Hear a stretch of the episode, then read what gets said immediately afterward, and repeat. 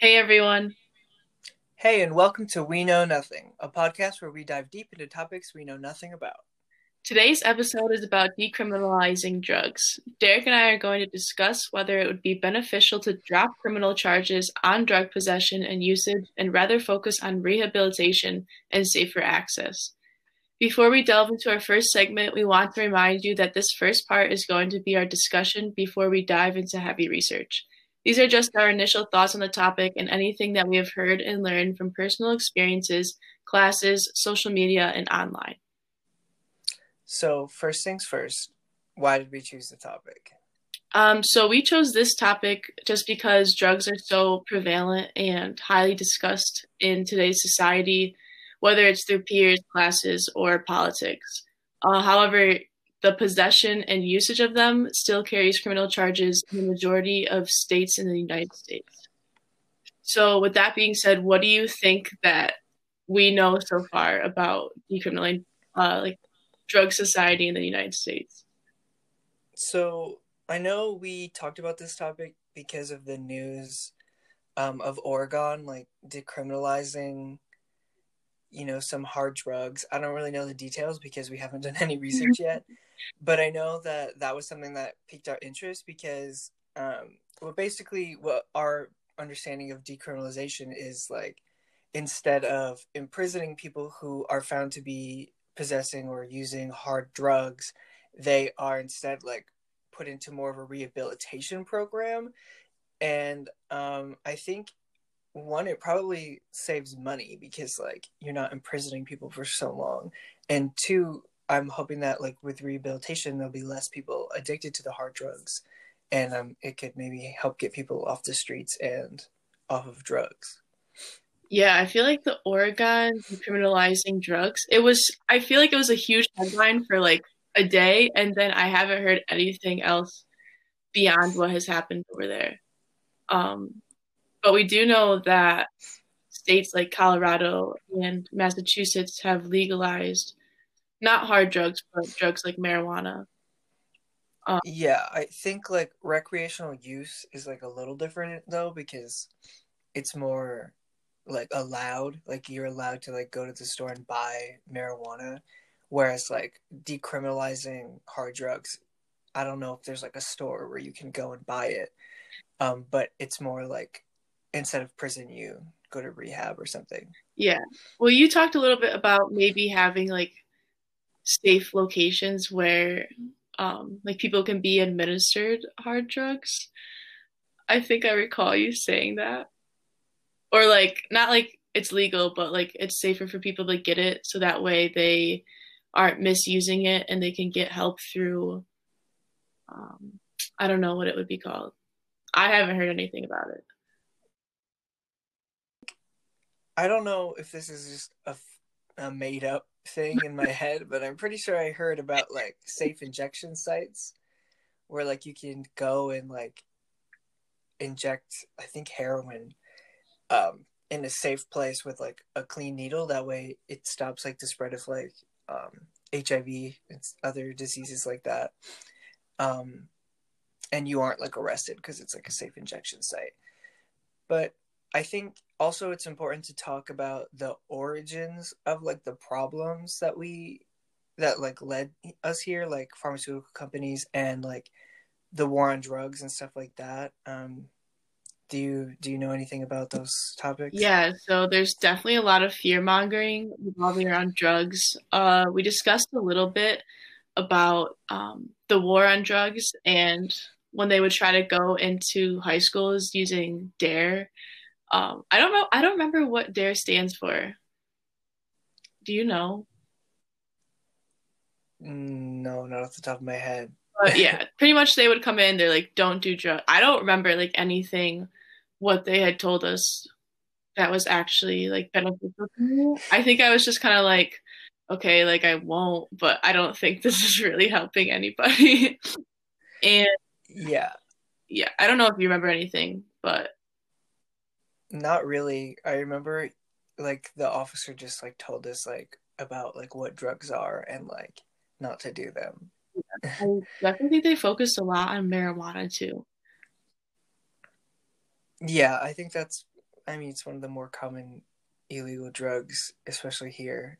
Um, but also, there's like the origins like of the war on drugs, like with um, Nixon and like racism. You know, trying to like target communities of color so that they could like be mass incarcerated and like keeping them in poverty and things like that. Like it's like a very broad and deep subject. I definitely think there's a lot going on behind it, and especially with mass incarceration. Um, I definitely think that it ties into uh, prison reform, which is another like big topic right now. But I think that we're going to focus on whether or not it can be beneficial for society right now to decriminalize drugs in the United States. Um, so, do you want to start with your like before we do any research? Do you want to give any concluding thoughts? Yeah, I would say that I think decriminalization of drugs overall is a positive. You know, it focuses on rehabilitation and like helping not only society but also the individual and helping people break their addictions and instead of like putting them in jail keeping them in poverty and things like that but i can still see how there might be some gray areas like around the outsides like when it comes to maybe people who are like selling drugs to minors or things like that so i would need to do more research on like its effects before i had like a strong conclusion what about you? Yeah, I definitely agree with wanting to do more research. But as of right now, uh, personally, I think that drugs should be decriminalized so that we can shift our focus to rehabilitation rather than punishment. Uh, and overall, I think that it could lead to safer access and just better programs that actually help educate society and especially younger people so that they aren't so misinformed about a lot of it. Yeah, that's a good point. Um, so with that said, let's do some research. Cue the music.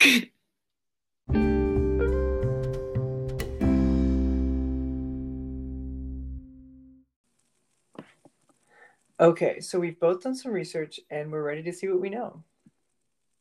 Yeah, so I am going to talk about Oregon. And I know that it was a big topic because they were decriminalizing hard drugs, not just marijuana. So, what I had found on that, and this was from an article back in 2020 stating that it's starting on February 1st, is that they're going to decriminalize drugs. Um, but this doesn't just mean that you can have as much as you want on your person. And for the Oregon Live website that I had found, it said that there's a list of limits on what you can and can't have.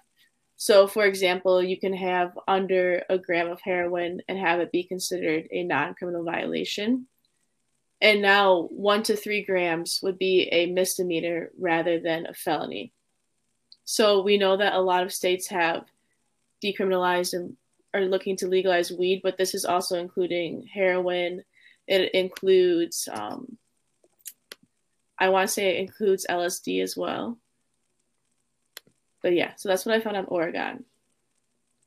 Yeah, so it would basically be like they're like adding like different limits or classifications for like when they find people with um, typically illegal drugs, like instead of always like making it like a felony or like a high, like a higher level crime, it's just like they reduce the the level of crime, which is similar to like how certain states handle marijuana which is like something we wanted to talk about as well, because um, a surprising number of states have legalized or decriminalized marijuana in like some form. So, for example, like the entire West Coast has like legalized um, marijuana, including Arizona and you know Alaska, Montana, like a bunch of other states, South Dakota, Maine.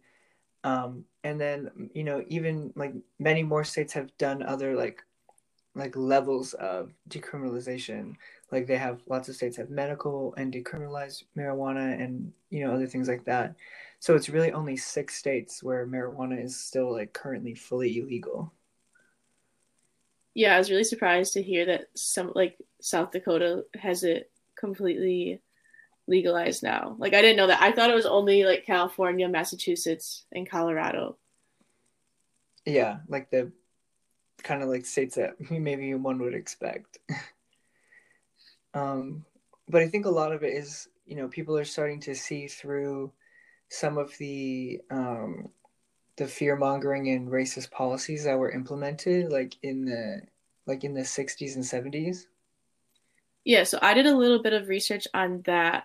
And what I think of fear mongering and drugs, like what comes to my head is the movie from the 1900s called Reefer Madness, where they kind of tried to scare people into not wanting to um, like use marijuana by saying like you'll commit all these crimes and everything and don't let your kids smoke it don't let your kids like abuse it. And now like nowadays whenever like the poster sale comes to school they sell like mock posters of this movie just because people find it so like outrageously absurd that it's kind of like funny to laugh at and just kind of look at. It's a cool poster.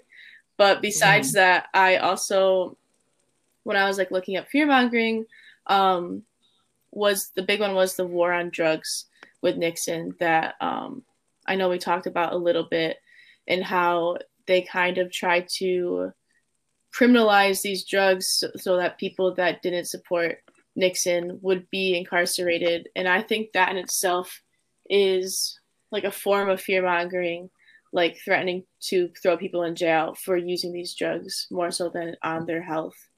Um, so if you want to talk a little, I know you did a little more research on the war on drugs with Nixon. If you want to talk about it. Yeah, so basically, like, if you wanted to like summarize it in like one sentence, it's Nixon intentionally treated a health issue as a criminal issue in order to um, perpetuate his campaign and like his power. So I found like an um, an interview with one of Nixon's like top um, aides when he was in the White House Literally, I'll, i want to quote him exactly because I think this is an important quote. John Ehrlichman admitted, You want to know what this was really about? The Nixon campaign in 1968 and the Nixon White House after that had two enemies the anti war left and black people. You understand what I'm saying. We knew we couldn't make it illegal to be against the war or black. But by getting the public to associate hippies with marijuana and the blacks with heroin and then criminalizing both heavily, we could disrupt those communities. We could arrest their leaders, we could raid their homes, break up their meetings, and vilify them night after night on the evening news. Did we know we were lying about the drugs? Of course we did. So, I mean, he's just straight straight up admits that it was all a ploy to to put people in jail who were against Nixon and his um, like war in Vietnam and you know his racist policies. Like he just was keeping people down so they couldn't vote against him. And Nixon even hired a committee, like a nonpartisan committee, to um, look into the effects of marijuana and its legalization and classification and because Nixon classified it as a Schedule One drug, which means it's like the most dangerous kind of drug, and the committee unanimously declared that household marijuana usage was completely safe and should be legalized, and he just ignored them and classified it as a Schedule One drug anyway. So, basically, the, the war on drugs started in like the 1960s and 80s, but it didn't end there because in the 1980s and 90s, um, they had like increased incarceration, especially under Ronald Reagan. Like he was a big proponent of um, like the kind of like Republican um, law and order, keep our streets safe kind of policies that led to mass incarceration, especially of, of people of color. And his wife, Nancy Reagan, also was like um, the originator of like Just Say No programs, kind of to, and like I think there came from that, which basically um, targeted children with like this propaganda and fear mongering about drugs and um, I don't know, like more of like a miseducation of people so that they so that they associate drugs as a crime rather than as a health problem. Because as we know now especially um, addictions are diseases. Like if you're addicted to a drug you have a disease and it should be treated in a, like a hospital not by imprisonment yeah, I totally agree. And I do think that like when I was even looking into reefer madness, like this started back even in the 1930s. They like they listed it as like they said um they're like oh yeah like it was kind of like trying to like keep people out of the United States and they would say like oh like Mexicans are coming to try and sell weed to your I think their quote was like your white school students. And it's like so like it even goes back even further. But yeah having someone in office like Nixon who's able to perpetuate that fear and like all that fear mongering even further it's it's scary to think about. Yeah and that's why the aclu um has like called it like the new jim crow like the american drug laws are like the new version of the jim crow laws like to keep black people specifically from exercising their political power because if we target them and we associate them with drug usage, then we can keep them in jail. And then there are lots of states where you can't vote once you've been if you've been convicted of a felony, you can never vote again, or mm-hmm. you can't vote for a certain period of time. Um, especially in the ACLU article that I read, it said that um, obviously policing is a huge problem with this like targeting of um, minority groups and it said that 80% of those pulled over and subjected to searches are minorities. So if you take every time someone is pulled over and searched by a cop, 80% of those times are people of a minority race. So they're targeting them by searching them, you know? So it's it goes back to um, that like police mentality where if they pull over a white person, they won't search them. They'll just pull them over and be like, okay, you're good to go. Here's a ticket or something.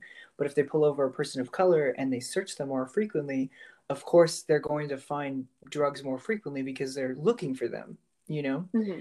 And with that, like with those searches, they're able to find like small amounts of marijuana and things like that, that a very vast, like, not a majority, but a very large number of people you know consume like consume marijuana in some form. You know it's not that uncommon. It hasn't been that uncommon. So if you're looking hard enough you're going to find it. Mm-hmm. and by finding it and using these like drug laws like they they imprison them more frequently. So it kind of perpetuates you know the same the same thing as the jim crow laws where they keep them from voting and then keep um, men in prison so that they can't provide for their families. And then it, it has a cycle of poverty so like decriminalization of drugs is obviously um, you know one problem on its own but it ties to many different things including the racist policing policies that um, that could potentially be partially remedied by a decriminalization. Yeah definitely. And i think that definitely ties in with um, how people are like they assume like drugs equals crimes. And so i did look a little bit into crime rates. Um, and what i did find is that they did say that drug users are seven to eight times more likely to commit crimes compared to non-drug users. But like you said like marijuana like so many people like will either smoke or like ingest marijuana that if you like look for it hard enough, you're gonna find it. And they didn't really specify which drugs they were talking about when they said like drug users. So they also mentioned that in Australia, that 58% of prisoners um, admitted to high risk drinking, which I think is really important to note because alcohol, like you don't really think of it as a drug so much, even though it is. And how many people or how many people like a year are being arrested for DUIs and DWIs, but still, like that's legal in mm-hmm. most, I think, yeah, everywhere in the United States. Um, and they also said that 67% of prisoners admitted to drug use 12 months prior. But like I said, they didn't really specify on which drugs these people were using or abusing. And it's really interesting to think about had they treatment, had they had treatment and access to safer options, would they be in jail at that time? Yeah, and that's something that is really hard to. It's something that's really hard to figure out because there are so few like good examples of um, decriminalization of drugs in like larger countries. Um, one place that we did like was a pretty common theme among our research was Portugal because in 2001 Portugal decriminalized um, hard drugs so they were kind of you know one of the very few models that other places like Oregon could look into um, especially Oregon did this when it came to cost because they wanted um, obviously before they would pass the um, like their I don't even know what you call it, but obviously before they like passed it back in November, they wanted to have like a plan. So they they followed this Portuguese model, which has proven effective in numerous ways, including like um, less like criminal charges means more people will seek help, and their their overdose death rate is five times lower in Portugal than the EU average. Um, HIV infection rates are lower, and um, so there are like a lot of ways that this Portuguese model has helped um, their country specifically.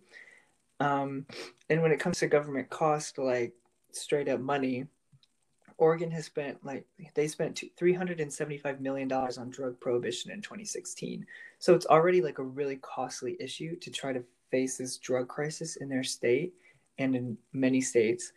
Um, so I think in Portugal, their like idea is that um, people would be sent like to this council or commission of health and legal experts, and they evaluate the drug use that has been like evidence to them, and they decide like what's the best way to go about handling the situation. Is it is this more of a health issue or a legal issue? Should this person you know be offered like various types of treatment and like how much and things like that. So the commission can like choose to issue a fine or mandate some form of therapy and also they have just increased access to treatment. So you don't even have to be found like to be a, a hard drug user or like arrested. You could just go and find the treatment. And oregon spent 235 million dollars on abuse treatment alone in 2017 so it's already very expensive. And they're hoping to use some of their like excess tax money from marijuana tax to be able to pay for some of this. Um, but I found this article. It's from 2003, so it's outdated, but the numbers are probably similar proportions. Basically, the cost of incarceration in 2003 per person per year was 27,000 in California, and the cost of treatment for like um, drug abuse was only 4,500. So it just shows that if they treat rather than incarcerate, we can save a bunch of money for the government, which can then be used to do to fund these other programs like, um, you know, health related treatment programs. And the earlier we we help these people with their addictions, the better chance they have at not continuing with doing those drugs and continue to do other harmful crimes, like if they end up becoming further along. You know what I'm saying? Yeah. I think it's important to note, like you said, um, that it's very hard to see how this would necessarily affect the United States just because Oregon is the first one to do it. Um, but yeah, looking to Portugal is a good example because they did this back in 2001. So they've already been able to see a lot of their studies on it in the past like 20 years. And I think that I'm hoping that Oregon does have the money and does find the money to kind of reallocate it to get more people help rather than just throwing people in jail and in prison. And I'm hoping that we'll see some positive effects from it and maybe be able to move forward with other states. But mm-hmm. um, yeah, so that was the first half of our research. And so now we're going to take a little bit of break and start our brain break.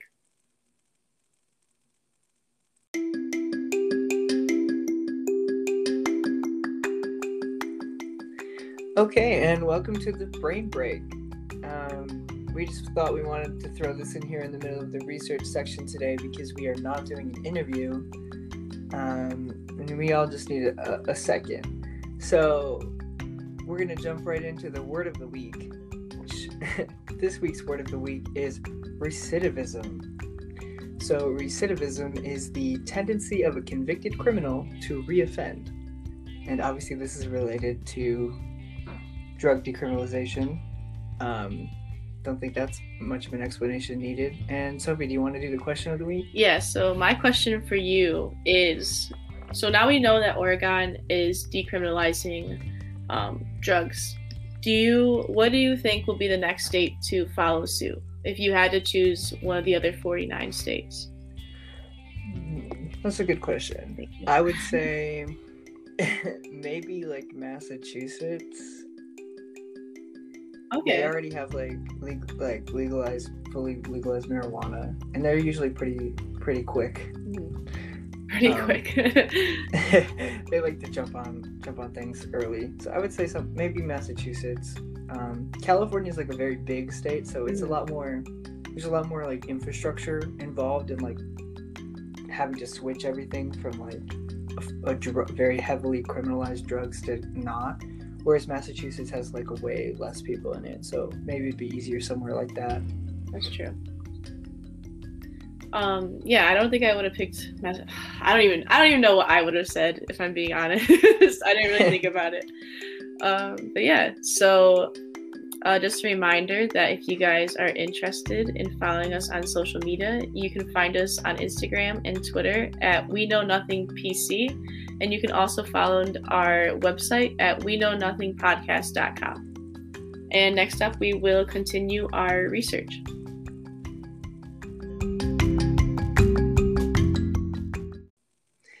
Okay, welcome back to the research. Um, we focused a lot about you know America and the United States and how we handled we would handle decriminalization of drugs here. But Sophie, do you want to talk about what Europe is doing? Yeah. So, like you said, we talked a little bit about um, Portugal earlier, and just some facts about what they did.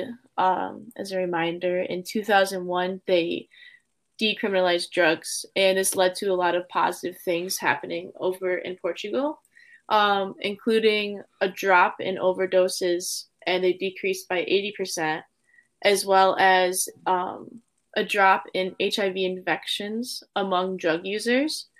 This also led to less problematic drug use and less drug use incarcerations. And also, those looking for treatment increased. Um, so, people were more likely to look over and look for help rather than being incarcerated and I liked Portugal a lot as an example because, like I said, they've been doing it since 2001. So they have a lot of research afterwards. It's been 20 years.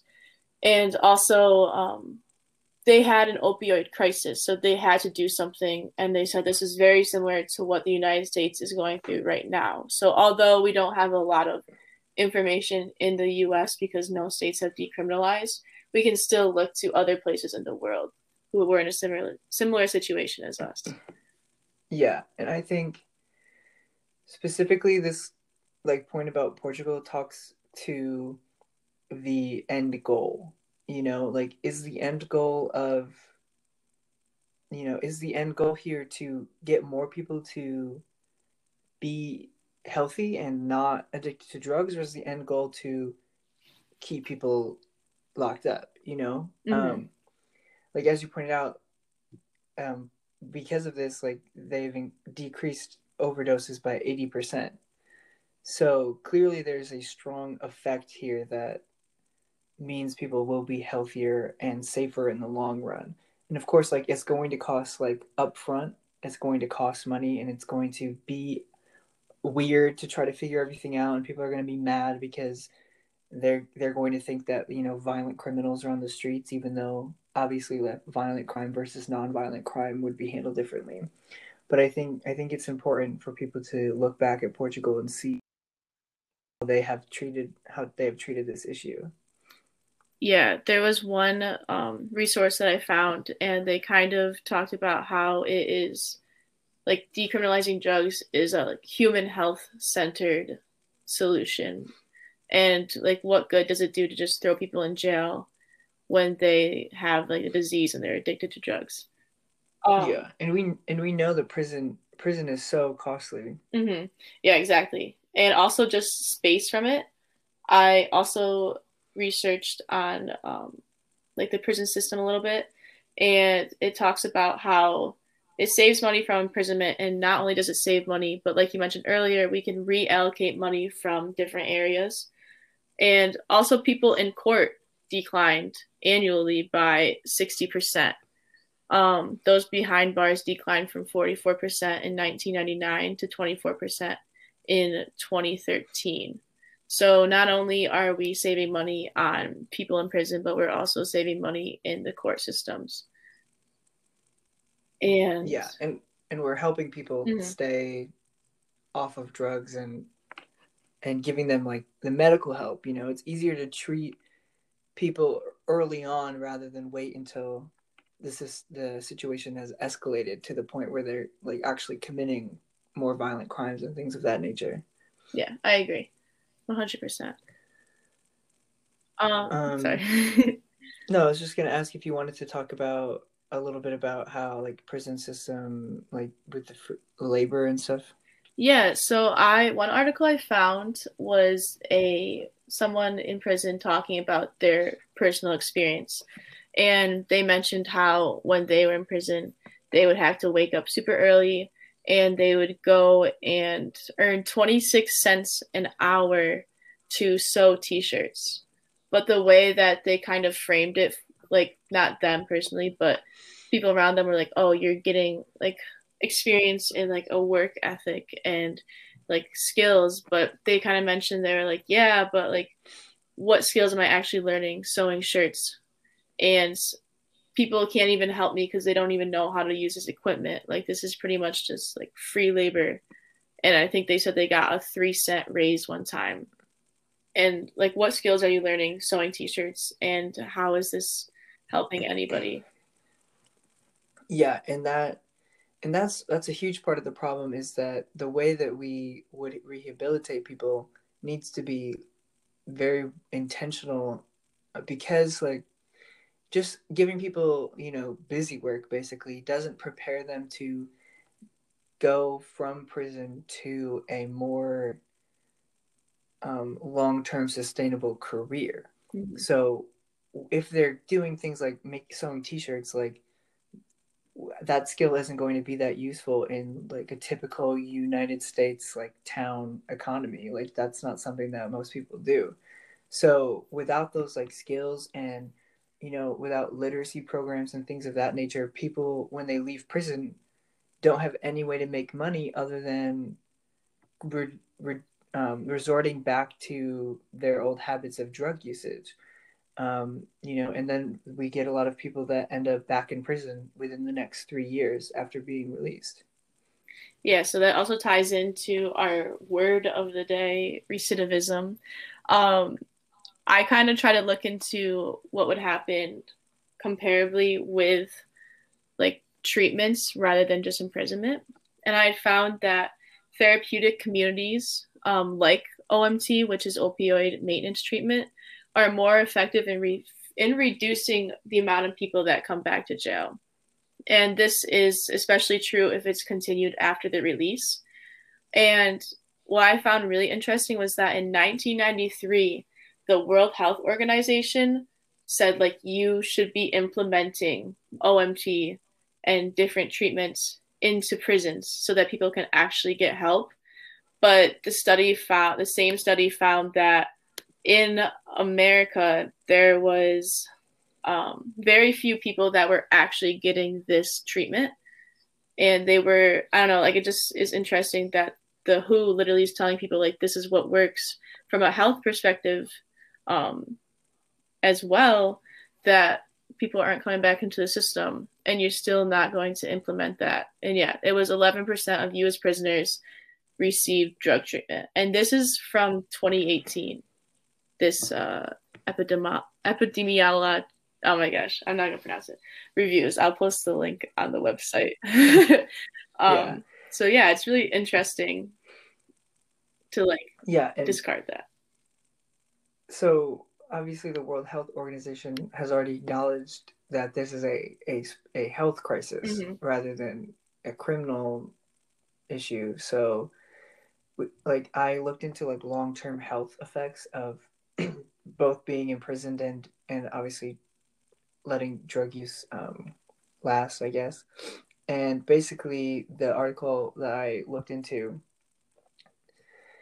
um, they purported that stigma is really the big thing about like there's a stigma about mental health and there's a stigma about drug usage that really affects these people um, because it prevents them from first it prevents them from seeking like regular job and health services that normal people wouldn't be afraid to pursue.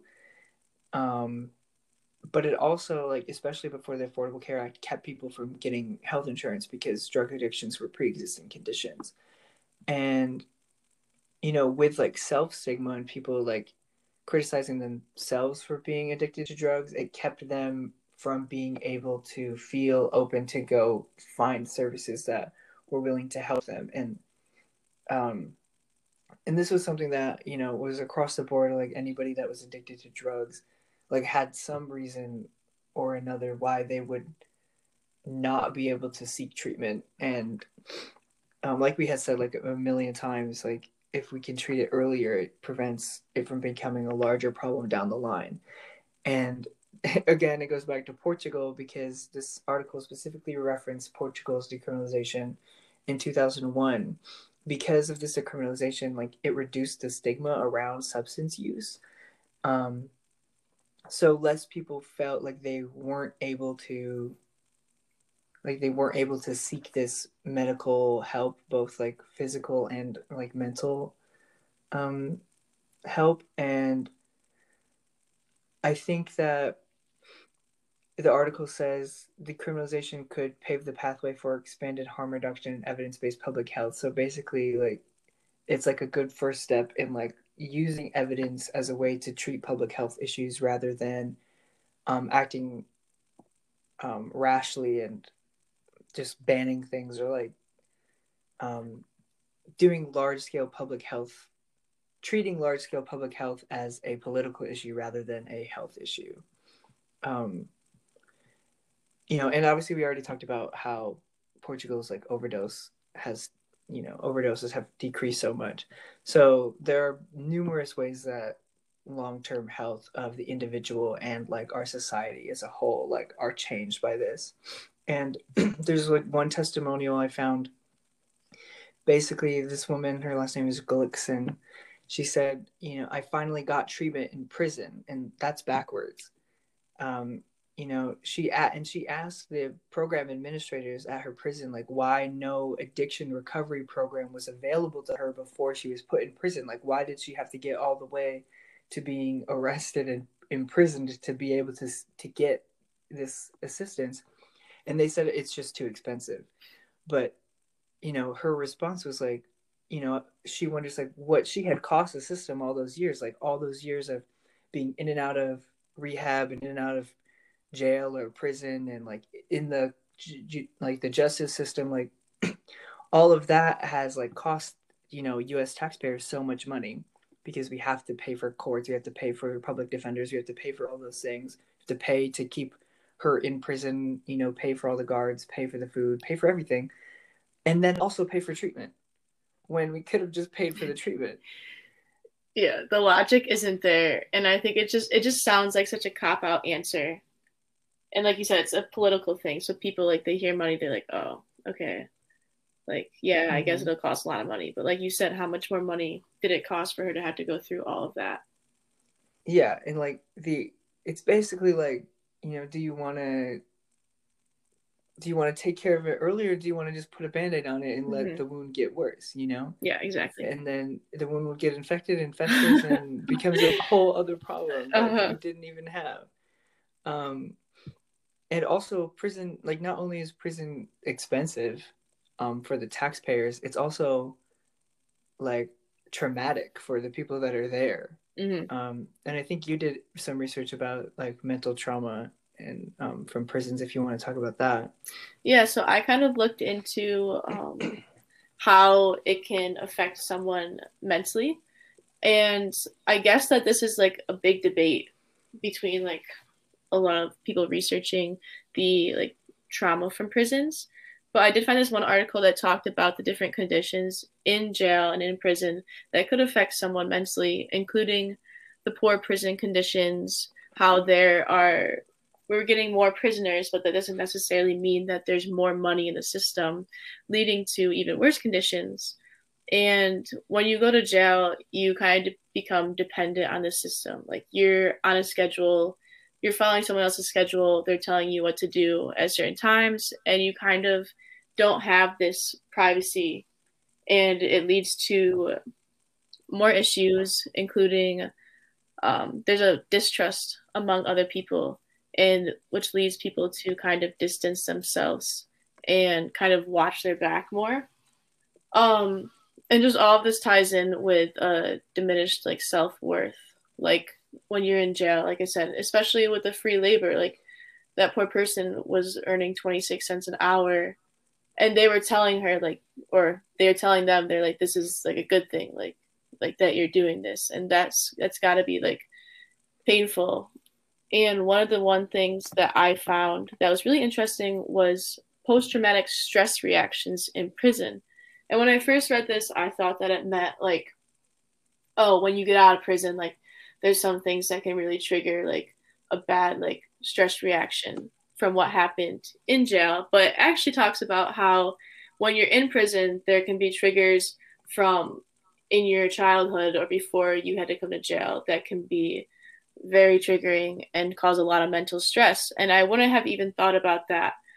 Um, but I do think that it is it could be a very bad environment, especially for people who have like predisposed issues. And if people are having like drug addictions, then just putting them into jail kind of like cold turkey can be really harmful as well. And I also wanted to touch upon just a little bit because this is a whole like other ordeal was the Stanford prison experiment back in the 1970s where they had a group of um, a group of boys come in and half of the half the guys would be prisoners and half of the guys would be um like cellmates prisoner I'm not sorry they would be the prison guards and it kind of goes through this whole experiment that was supposed to last two weeks, but then the prison guards had this like overwhelming like sense of power over the prisoners that they had to end it in six days. And there's just so much that ties into that and talks about the prison system a little bit. Um, like I said, that's from the 70s, so some could have changed, but I think that that's a really important um, experiment to look on if you want to kind of know the history of prisons as well. Yeah, and I think the reason that it's so important is because it touches back all the way to the beginning of what we were talking about with the war on drugs.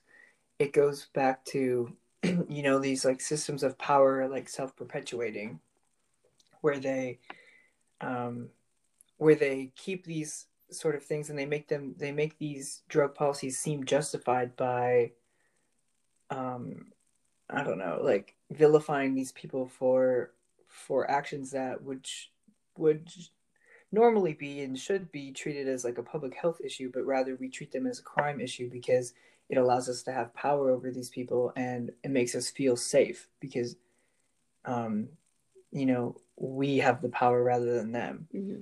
But obviously, like as we have discussed, like through this whole this whole research portion, um, the the logical and more effective way to handle like this public health crisis of of drug usage and substance abuse is through a decriminalization process that allows for rehabilitation and um, prison reform and a myriad of other of other methods that we can use to keep people safe from from the health problems and the addictions that they're feeling, but also keep people keep normal people safe. You know, it reduces crime to have less people be imprisoned and it keeps, you know, it prevents their families from being impoverished. There's a million reasons why people might I don't know, a million reasons why people might support decriminalization rather than um, harsh drug imprisonment policies. And um, do you have any final words about the research before we move on to the conclusion? Um, no, I think that we've said what we could say. I definitely would um I definitely think that people should look deeper into our resources because there's so much that you like I said there's so much in there that we can't really like talk about, but there's a lot more research. And if you want to know more about the specifics of it all, then definitely look into them.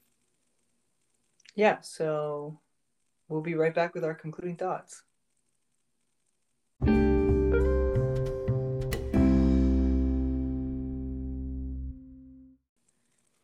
So, after doing all of that research, what would you say your concluding thoughts are on decriminalizing drugs? So, I would say that my concluding thoughts are like similar to my initial initial concluding thoughts after our intro. I I think that decriminalization is a is the better way to go about this. I think that it is better for the society as a whole, saves us tax money, saves us, um, you know, from a public health crisis. And also, it's better for the individual. It keeps people safer. It keeps people from, you know, being affected so heavily by these addictions. So I think that overall decriminalization of drugs would lead to a safer and healthier society. What do you think? Yeah, I definitely would agree. I, like I said, I really like the idea of a human health centered approach that I mentioned earlier. And I think that the best way to do that would be through decriminalizing drugs and looking more towards rehabilitation rather than um, incarceration. Uh, knowing exactly what like decriminalizing is, I like support it even more just because, like I said, like it's under like a gram of heroin. It's not just like you can just go out and do as much drugs as you want. It's like there's are limits, and I think that if we can reallocate certain money in order to have better rehabilitation, um, then I am definitely for decriminalizing drugs, and I hope to see a success story come from Oregon from it. But yeah, so again, if you want to follow us on social media, you can find us at we Know Nothing PC on both Instagram and Twitter. And if you want to check out our website, you can find that at we know nothing podcast.com. And do you want to talk about what we're going to do for our next podcast episode? Yeah, so our next episode is going to be about should museums be able to keep artifacts from foreign countries? And the setup is going to be a little bit different than what we've been doing. So stay tuned for that. And remember, we know nothing.